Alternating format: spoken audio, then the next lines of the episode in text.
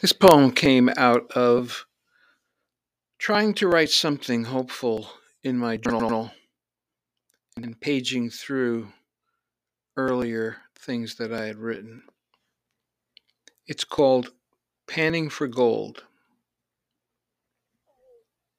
Spent the day journaling, panning for gold, sifting through the past days and weeks trying to find the nuggets of gold amongst the sand, mud, pebbles, and silt.